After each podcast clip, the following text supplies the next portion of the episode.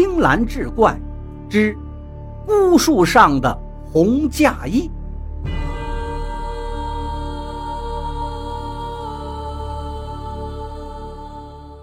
在一片荒凉的野地里，方圆百里都没有人烟，远远望去，只有一棵孤独的老杨树伫立在那里。不远处是一条官道，这里是两省交界处，一年到头从这儿经过的人倒是不少，可是谁也没有注意到，不知什么时候，在孤零零的老杨树上竟然挂出一件鲜红的嫁衣。红嫁衣红得如同滴落的鲜血，迎着风随着枝条不停地飘舞，远远看去犹如一个舞姿曼妙的女子，总有一种欲乘风而去之感。从那个时候起，从这里经过的人偶尔就会莫名其妙的失踪了。时间久了，渐渐的人们不敢再单独的从这里经过，基本都要等人多了结伴而行。这一日日将黄昏的时候，官道上急匆匆走来一队人马，为首的是一个面皮白净的年轻人，衣着华丽，金冠束发，儒雅俊逸，一看就是官宦人家的公子，胯下一匹枣红马，在一群短衣襟小打扮的汉子簇拥下急匆匆地赶路。忽然人群中有个汉子瞧见了枝头上飞舞的红嫁衣，你们看那是什么？好像一个女人在树枝上跳舞。汉子的一声惊呼引得众人都停下脚步，驻足观望。马上的年轻公子也勒住缰绳停了下来，仔细一看，可不是吗？远远望去，一个红衣的舞娘在轻盈地舞动着曼妙的身姿，时而上下飞旋，忽而长袖轻扬，映着夕阳的余晖，更是美轮美奂，动人心魂。众人不禁看得呆了，年轻公子情不自禁地策马，缓缓地向红衣舞娘的方向走去，随行的众人也痴呆呆跟着他挪动脚步。眼看离那棵大杨树越来越近，忽然平地起惊雷，几道闪电划过，大雨伴着肆虐的狂风是倾盆而下，多少人瞬间被浇成落汤鸡。借着闪电的亮光，他们看清楚了，哪有什么女子的身影，那不断舞动的只是一件红色的嫁衣而已。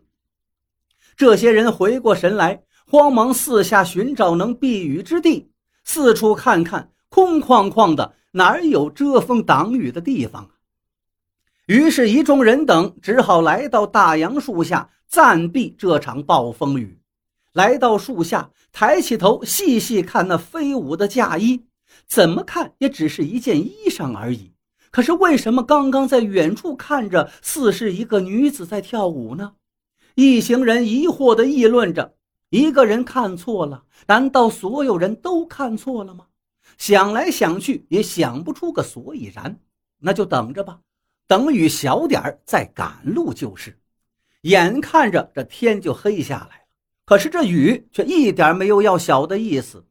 马上的公子不禁有些焦急，这前不着村后不着店的，好歹也得找个栖身之处啊。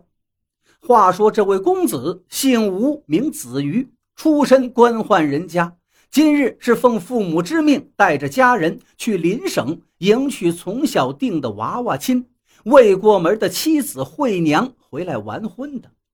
本来看天色已晚，急着赶路，好找一家客栈投宿一夜，明日就能走到岳父家了，不想却被大雨困在这棵杨树下，无可奈何，看着雨势根本没有要停歇的样子。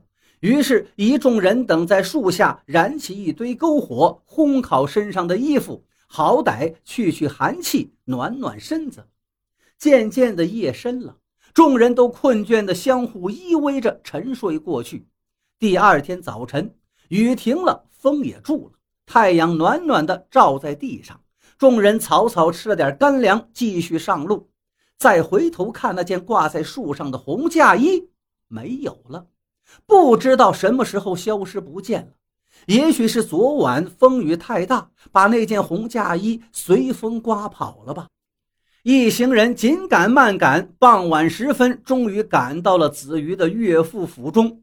见面免不得行了跪拜之礼，一番客套，老岳父安排他们住了下来，待明日一早就让小姐前去子瑜家中完婚。一夜无话。第二天早晨，岳父家中一阵忙活，吹吹打打，把一身红装的子瑜未来的媳妇惠娘蒙着大红的盖头送上了花轿。伴随着岳母大人依依不舍的啼哭之声，轿夫一声起轿，子瑜辞别岳父一家，赶上回家的行程。一路倒也平安无话，顺顺当当就把新娘子接回了府里，拜过天地，入了洞房。洞房里，子瑜心中像揣了一只兔子，砰砰乱跳。为什么呢？子瑜想着这是父母给自己定的娃娃亲呢、啊，一直都没见过面。想想自己一表人才，倒不知这个惠娘是如何的样貌。想到这里，看着倚坐在床边的新娘，他轻轻地掀起了红盖头。瞬间，子瑜手一抖，红盖头飘落到地上。太漂亮！只见这女子双眸流动，柳眉动情，粉面桃花，梨涡乍现，在红烛的映衬下是风情万种，闭月羞花。子瑜都惊呆了，自己长这么大还没见过这么漂亮的女子呢，而这么漂亮的女子就是自己的新娘啊！惠娘羞涩地看着子瑜，愈发显得妩媚娇羞。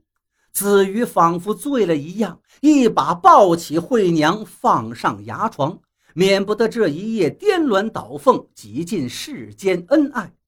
第二日天一亮，子瑜看着熟睡中的惠娘，疼惜地为她盖好被子，轻轻下了床。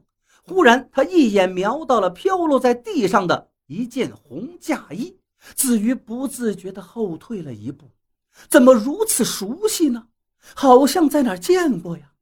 不对呀，惠娘上花轿的时候自己仔细端详过，不是这件红嫁衣。她清楚地记得，惠娘当时穿的是一件花团锦簇的牡丹图案的红嫁衣，而眼前平铺在地上却是一件凤凰展翅的图案。怎么那么熟悉？子瑜想起来了，就是在两省交界处官道旁大杨树上那件飞舞的红嫁衣。对，就是那件。当时自己看得非常仔细，后来莫名其妙的不见了，怎么到了自己府上，又怎么穿在了自己新娘的身上呢？